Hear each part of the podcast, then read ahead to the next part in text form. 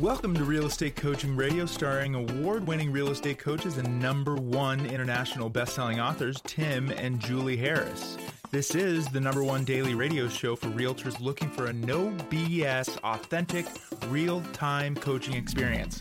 What's really working in today's market, how to generate more leads, make more money, and have more time for what you love in your life.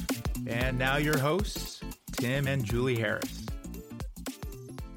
Three, two, one, and we are back. And we've got a great topic for you today. It is a follow-up on the series we finished last week, where we were discussing the top thirty lead generation ideas for all of you. Actually ended up being like thirty-three. So this week, what we're going to do is we're taking that conversation to the next level, because last week's shows were such a hit. And we're now we're going to be talking about the top ten.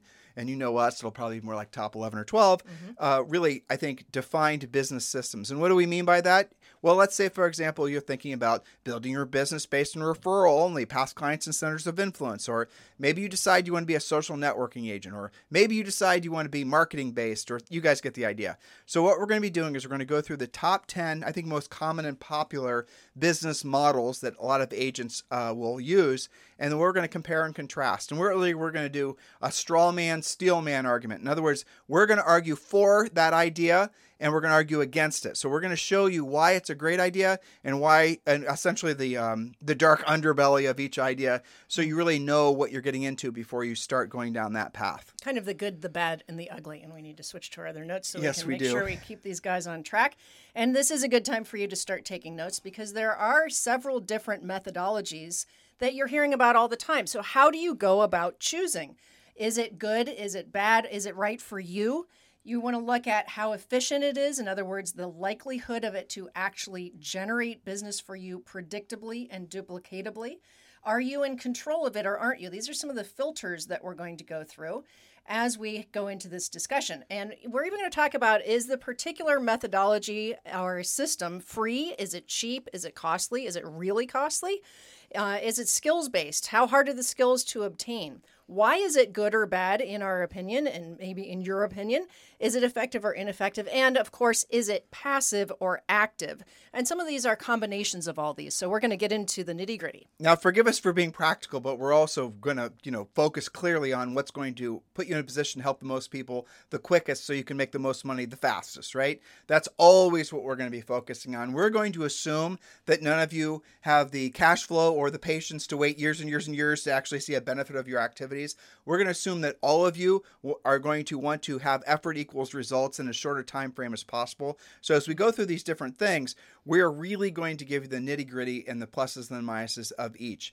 Now, I want you to also make it very clear where we're ultimately going to go with this is your, Julie said it a second ago, you're going to have to decide which of these ideas are best for you based on really what you bring to the table. Some of you are going to be very good at the proactive lead generation. Some of you are going to be terrible at the proactive lead generation. Some of you are really going to be good at, naturally better at maybe presenting in video on social and things like that. Or others of you wouldn't do it if you were held, you know, basically threatened to be sent to Mars. You guys get the point? That's right. And some of you listening have thousands of past clients that you can be nurturing, and others of you have yet to have your first past client.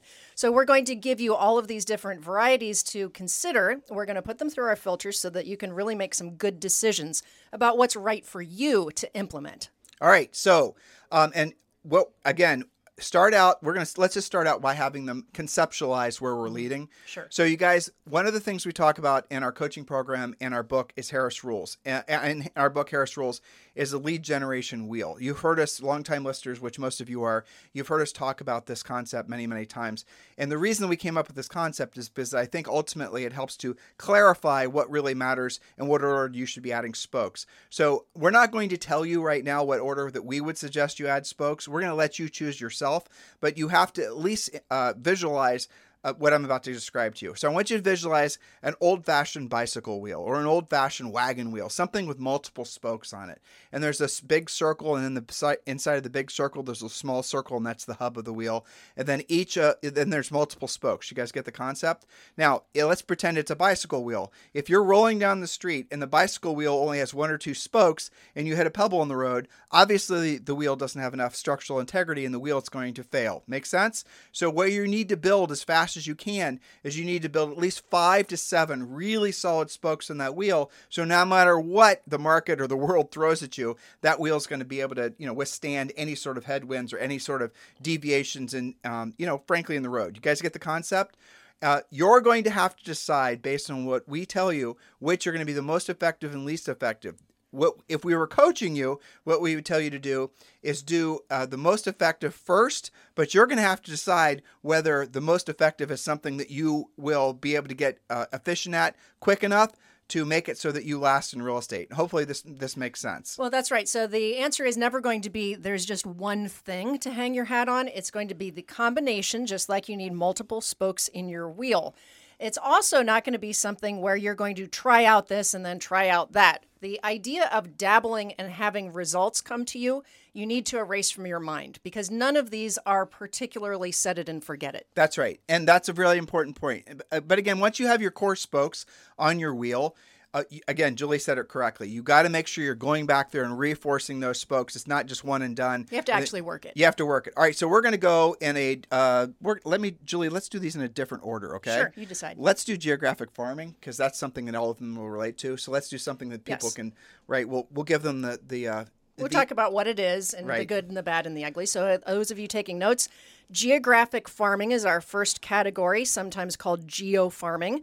And that can include things like postcards, analytics-based companies like SmartZip or Every Door Direct. But really what we're talking about is concentrating on a geographic farm, a neighborhood, if it's really big, or a set of neighborhoods, perhaps a zip code, an M L S code. Right. So what the it's a model that's been around since the beginning of time. And you essentially choose a geographic area. And then the concept of the geographic farming uh, concept is that you will mail in postcards, do all kinds of different things into that particular geographic farm over a long period of time.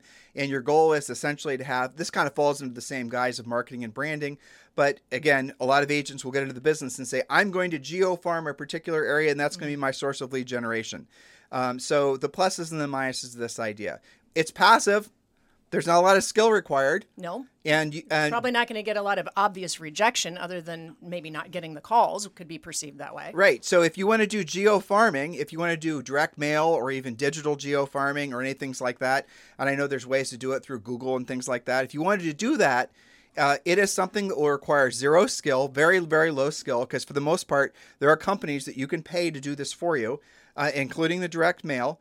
And it's, again, something that is going to be zero rejection, zero skill. Now, this where you where the rubber meets the road, though, frankly, is if you get a, say, for example, seller that's thinking about selling and they happen to receive your postcard on that day and you don't actually know how to get the listing, then all that geo-farming and postcard mailing and everything else you've done is just gone to naught. So, so you're still going to need a level of skill when the, those leads come in. Now, I don't know about your research, but my latest research is it's always pretty consistent on this stuff that especially when it's a direct mail piece, it's about a one to three percent return. So maybe one out of one hundred people might call you if you hit them on the right day where they're thinking of moving or have to move.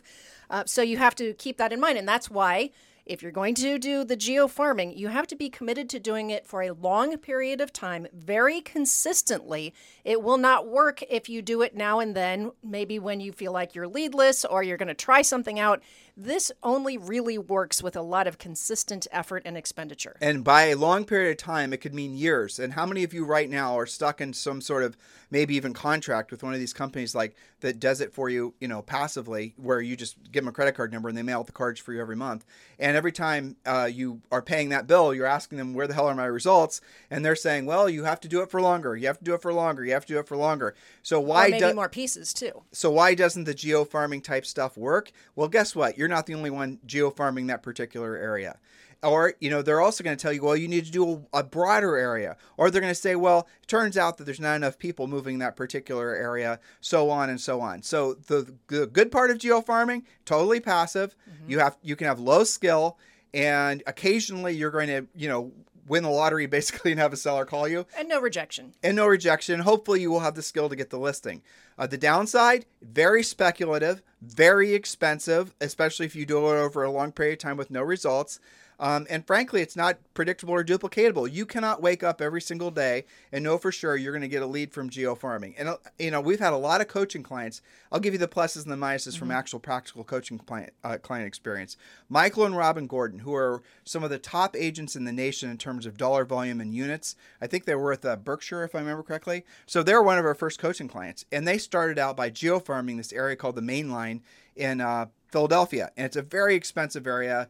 And here's the best part. Nobody else was doing uh, really good, consistent postcard mailings, what they did. And so they were able, Michael and Robin were able to, over maybe about eighteen months, they were actually able to pretty much start getting uh, every listing. They were getting tons of listing leads from their postcards. And it was something that was working really, really well. Now the postcards were beautiful and they were ridiculously expensive and they were ridiculously expensive to mail out every month, but they didn't care because their average commission was so high. Well, a lot of people don't know what the Mainline is. It's a very expensive area. So their average commission is going to maybe reinforce some of that expenditure, and that made it okay. Now what happened is over time and about eighteen months, like I said, Every main, every a mainline competitor started copying them. In some cases, copying their postcards almost exactly, and that then started to basically, obviously, dilute the effectiveness of their postcards.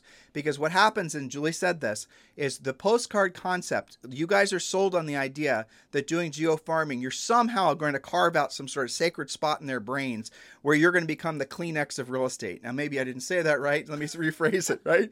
So when people think tissue, they think Kleenex. Right. You guys get the concept. And so a lot of these marketing companies will tell you your job is to make it so when people think real estate in your geographic area, they think of, you know, Tim and Julie Harris, right? And I know a lot of you are laughing at yourselves because you've heard these messages before. You've heard these sales pitches before. But the concept is uh, uh, it's founded in actual provable marketing and provable, provable results. But now why doesn't it work? For reasons I just stated. It's oversaturated. Too many people are doing it. But also social media and a lot of other things like that have sort of nullified the results because a lot of people, when they get that postcard, unless they're thinking about actually doing a transaction that particular day, they don't even look at it. It just goes right to the trash can. Right. That's right. And, you know, there's trash cans right beside the mailboxes when they're picking that up, and it just goes in there unless you hit the jackpot on the exact day. And also, you're ta- you're at the risk of them not already knowing an agent. So there's, the thing about this is that there are so many factors that can get in between you and the prospect. Another agent who started farming the same area. It could be that you just simply picked the wrong neighborhood where the amount of moves are not really happening that much. Now, let me give you another example where it worked. So we're giving you the pluses and the minuses. We're mm-hmm. give, you know, straw manning and steel manning, every one of these, right? Uh, we had a recent coaching client, another higher end agent out in L A. And what they were doing was handwritten notes that, and this was a Compass agent, they were doing handwritten notes to specific homeowners in a particular, in, in a geographic area, but the average sale price was super high. I think it was over seven million, if I remember correctly. And they actually did get two or three listings from it.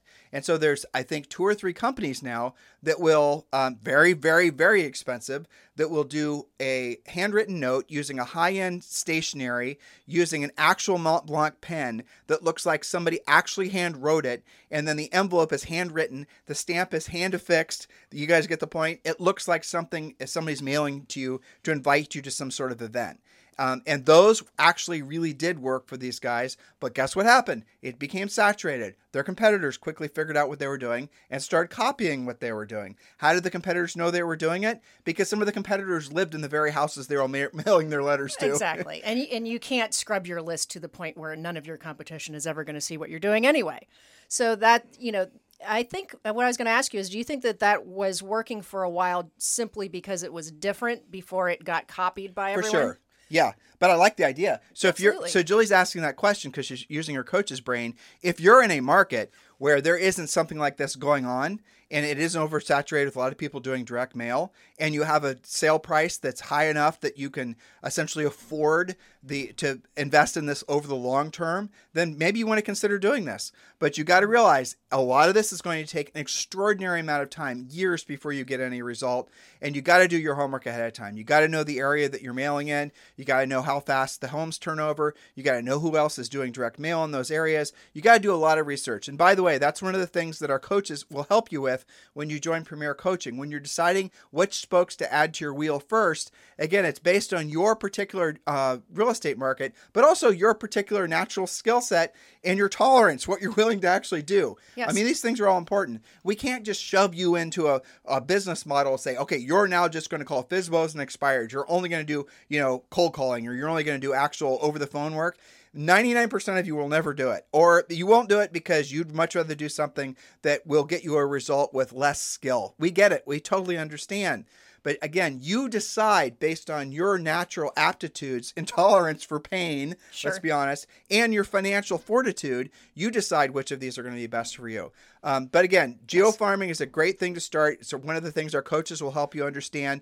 And all you've got to do if you want to join Premier Coaching is just text the word Premier to four seven three seven two. Text the word Premier to four seven three seven two. And you can join Premier Coaching one hundred percent for free, or you can just go to premier coaching dot com, premier coaching dot com. And remember, uh, you do uh, receive a daily semi-private coaching call with one of our Harris certified coaches every single weekday when you join Premier Coaching for free right now. So just text the word Premier to four seven three seven two, or just go to premier coaching dot com. Remember, when texting, message and data rates may apply. All right, Julie, let's move on to the next one. Okay, so the next one, which may make sense for some of you, many of you, is probate. Now, probate is the process that happens when somebody passes away and their the home, their asset, has now got to be sold, and the proceeds are going to go to their heirs. It is a legal process. There are attorneys who specialize in probate. There's a company we like called all the leads dot com that will help you find probate uh, information, phone numbers, probate leads. And of course, as part of Premier Coaching, you also get the follow-up letters, the scripts. It is a system. It's not just getting the lead. You well, actually have to follow the system. Bruce Hill, who yes. was one of our Harris certified coaches, who now is coaching actually for All the Leads, has produced a bunch of videos that are waiting for you on Premier Coaching that teach you how to pursue to pursue pr- probate. Some of you, and I'll be super direct with you to save you the learning curve, are perfect for probate, honestly. Well, explain what you mean by that. Julie's having me walk into the lines. Do you mean because, well, I'll give you, you know, yeah. we can have a discussion about it. In my opinion, and I agree with you, Uh, if you are more business-oriented, yeah. if you are a little bit maybe more transactional, more process-oriented, and I would add a little level of patience to this because it can be a little bit longer process. More analytical. But more analytical, a little yep. bit maybe more dry personality. This is perfect for you. Now, the good thing about probate is that it is clearly a home that must sell. The, there's motivation behind it. There is intention behind it. We're not rolling the dice, and one hundred percent of your probate contacts are to somebody who has a house to sell or to an attorney that is handling that. So we're making a mistake of assuming that they know what probate is. So probate happens when somebody passes away, but list or homes can also, so someone passes away in a lot of states, unless a home passes uh, through a trust. It depends on the state laws, right? Right. Um, we teach you all this, all the nuance of each state in your and Premier Coaching. But so somebody passes away, that house is has to pass through probate unless it's in a trust. And in some cases, the, a probate uh, attorney will also handle Uh, the assignment of listings when it comes to divorces and things of that nature. De- again, depends on their particular state. Mm-hmm. But the reality of it is, is this is, as Julie just said, it's a low emotion mm-hmm. um, type of business transaction, because you are uh, in the most truest sense, you're solving a problem. So somebody passes away, the house has to be sold, the ass, the you know money from the uh, sale of the house then has to be passed to the heirs. The uh, judge will then assign a an executor, th- an executor who is generally speaking, a, well, the executor would be someone represented by the family yes. or an a probate attorney. Right, depending on your state again. But right. Yes, but the bottom line is there is a house to sell. That's right. And you're going to be working directly with probate attorneys. And in Premier Coaching, we teach you what to say. We help you get the phone numbers. We help you uh, literally get lists of uh, the houses that are in probate in your particular market. We then tell you who to call. We tell you what to say. That's all included. It's in... very systematic. It is. Now, some of you, that's going to be perfect. There's no dancing around on a TikTok video if you're doing probate. Absolutely not. And I don't think you should be if you're doing probate. But yeah. uh, also, there tends to be less competition from other agents because not, I mean, how many of you listening right now, this is the first time you've ever heard of this as a lead source. You don't have the same level of competition as you would from some of the other spokes. Now, the pluses and minuses, we just told you the pluses. We like probate. Mm-hmm. In some markets, probate is a cash cow. Here's the downside. In some markets, it's oversaturated. Again, you're going to have the, you know, essentially the probate attorneys already have their preferred agents that they're working with. Now, we do in Premier Coaching tell you how to, you know, romance the probate attorneys if you're dealing directly with an attorney to get the listings. And in some cases, you're going to contact a probate attorney on the very day that he has, you know, ten listings or ten houses that need to be sold. And maybe his existing uh, real estate contact can only sell or take three of them or whatever. He's looking for somebody new. You can probably win that business. And there's no referral fees with probate too. Which is great. Unless, of course, the attorney happens to have a real estate license. And in some states, when you have a, a law license, you actually are all you have to, to practice, yeah. able to practice real estate as well. But you'll work through this. So again, the pluses are it's a very it's. I would say in some markets, it is actually predictable and duplicatable. Yes, it is. And you'll, people, you'll find pe- your ratio. Because yeah. people are always going to, you know, die. This is a fact of life now, isn't it? That's predictable and duplicatable. It is. Well, so let's talk about how you might scale that. Once you figure out the pretty simple system, scripts, postcards, it's got a lot of follow-up and that sort of thing. Once you figure that out, well, there's no nothing saying that you have to deal with just one probate attorney. There are multiple probate attorneys in multiple different areas of your town. So you can certainly scale it that way. And it, if you wanted to talk, since we're talking about attorneys, I kind of put divorce attorneys sort of in this category sure. as well. It's a similar process with similar attributes, such as there will be a house that's going to sell when there's a divorce decree and the legal, you know, uh, filing has happened. The divorce attorney is going to say, here is how the proceeds are going to split up and that this house has to be on the market by a certain date. And it's time to, to choose a realtor. So, and many times, because it is a divorce situation, the couple will say, you know what, divorce attorney, you choose, because we don't want to fight about this. Or, the or they'll ju- already have a relationship. Or the judge will basically uh, get in, in the, you know, the divorcing couple can't decide who the listing agent's going to be. When you're in real estate long enough, you will trip over situations like that. I can just, For sure. my, my mind is filling through the ones that we had to deal with like yes. that. And so what will sometimes happen is the judge will say, okay, enough is enough. And then he's basically going to use, again, like we referred, he's going to use this process to essentially assign a realtor. Now, the reason we do like this is once you have the relationship, you don't have to actually go out and compete for this listing every time. Whereas if you're going after right. one house, you know, one listing after another, after another, after another, those are all individual seller relationships you have to have. With this, you maybe have five, six, maybe only three probate attorney relationships. And then once you've got their business, generally speaking, they're not going to ask you to show them their, your listing presentation with every single listing They'll they trust send you. you. Right. right. So, and we are big fans of one contact, multiple opportunity, one probate attorney, multiple potential listings for you. Then you have a second attorney, then you add divorce attorney. So you can see how this actually is scalable. The other thing I really like about this, Tim, is that there's no referral fee, again, unless they happen to have a real estate license or in a state where practicing law allows you to sell real estate. But if they are a diverse, divorce attorney or a probate attorney, probably that's more their thing than selling real estate, and they probably still will refer to you. And even so, if there is a little referral fee, it's still going to be less than some of the other things. You got it. Now, what we're going to do is we're going to wrap up on today's show, and then we're going to pick up uh, tomorrow where we left off today. So what we're doing, just a reminder, and if you're just new to listening to our podcast, you have found the nation's number one listened to daily and downloaded daily real estate podcast. So congratulations on doing that. Listen every single day, because what we really do is drill down and how to Uh, frankly, put you guys in a position where you can help more people and make more money because of this market. So the lead generation spokes, hopefully that is solidifying in your mind. Hopefully you're starting to understand it. So today we talked about geographic farming. Uh, we talked about probate. Tomorrow we're going to talk about uh, notice of uh, notice of default and distressed real estate. We're going to talk about open houses. We're going to talk about new construction. All of these things are potential spokes, and we're going to give you the pluses and the minuses of each. Now, again, let's go so far what we've noticed. Geographic farming, very expensive. It takes a long damn time. Passive. Passive. Probate, not very expensive, frankly, but it is more proactive. You're going to have to know what to say and how to say it. It's going to take more skill.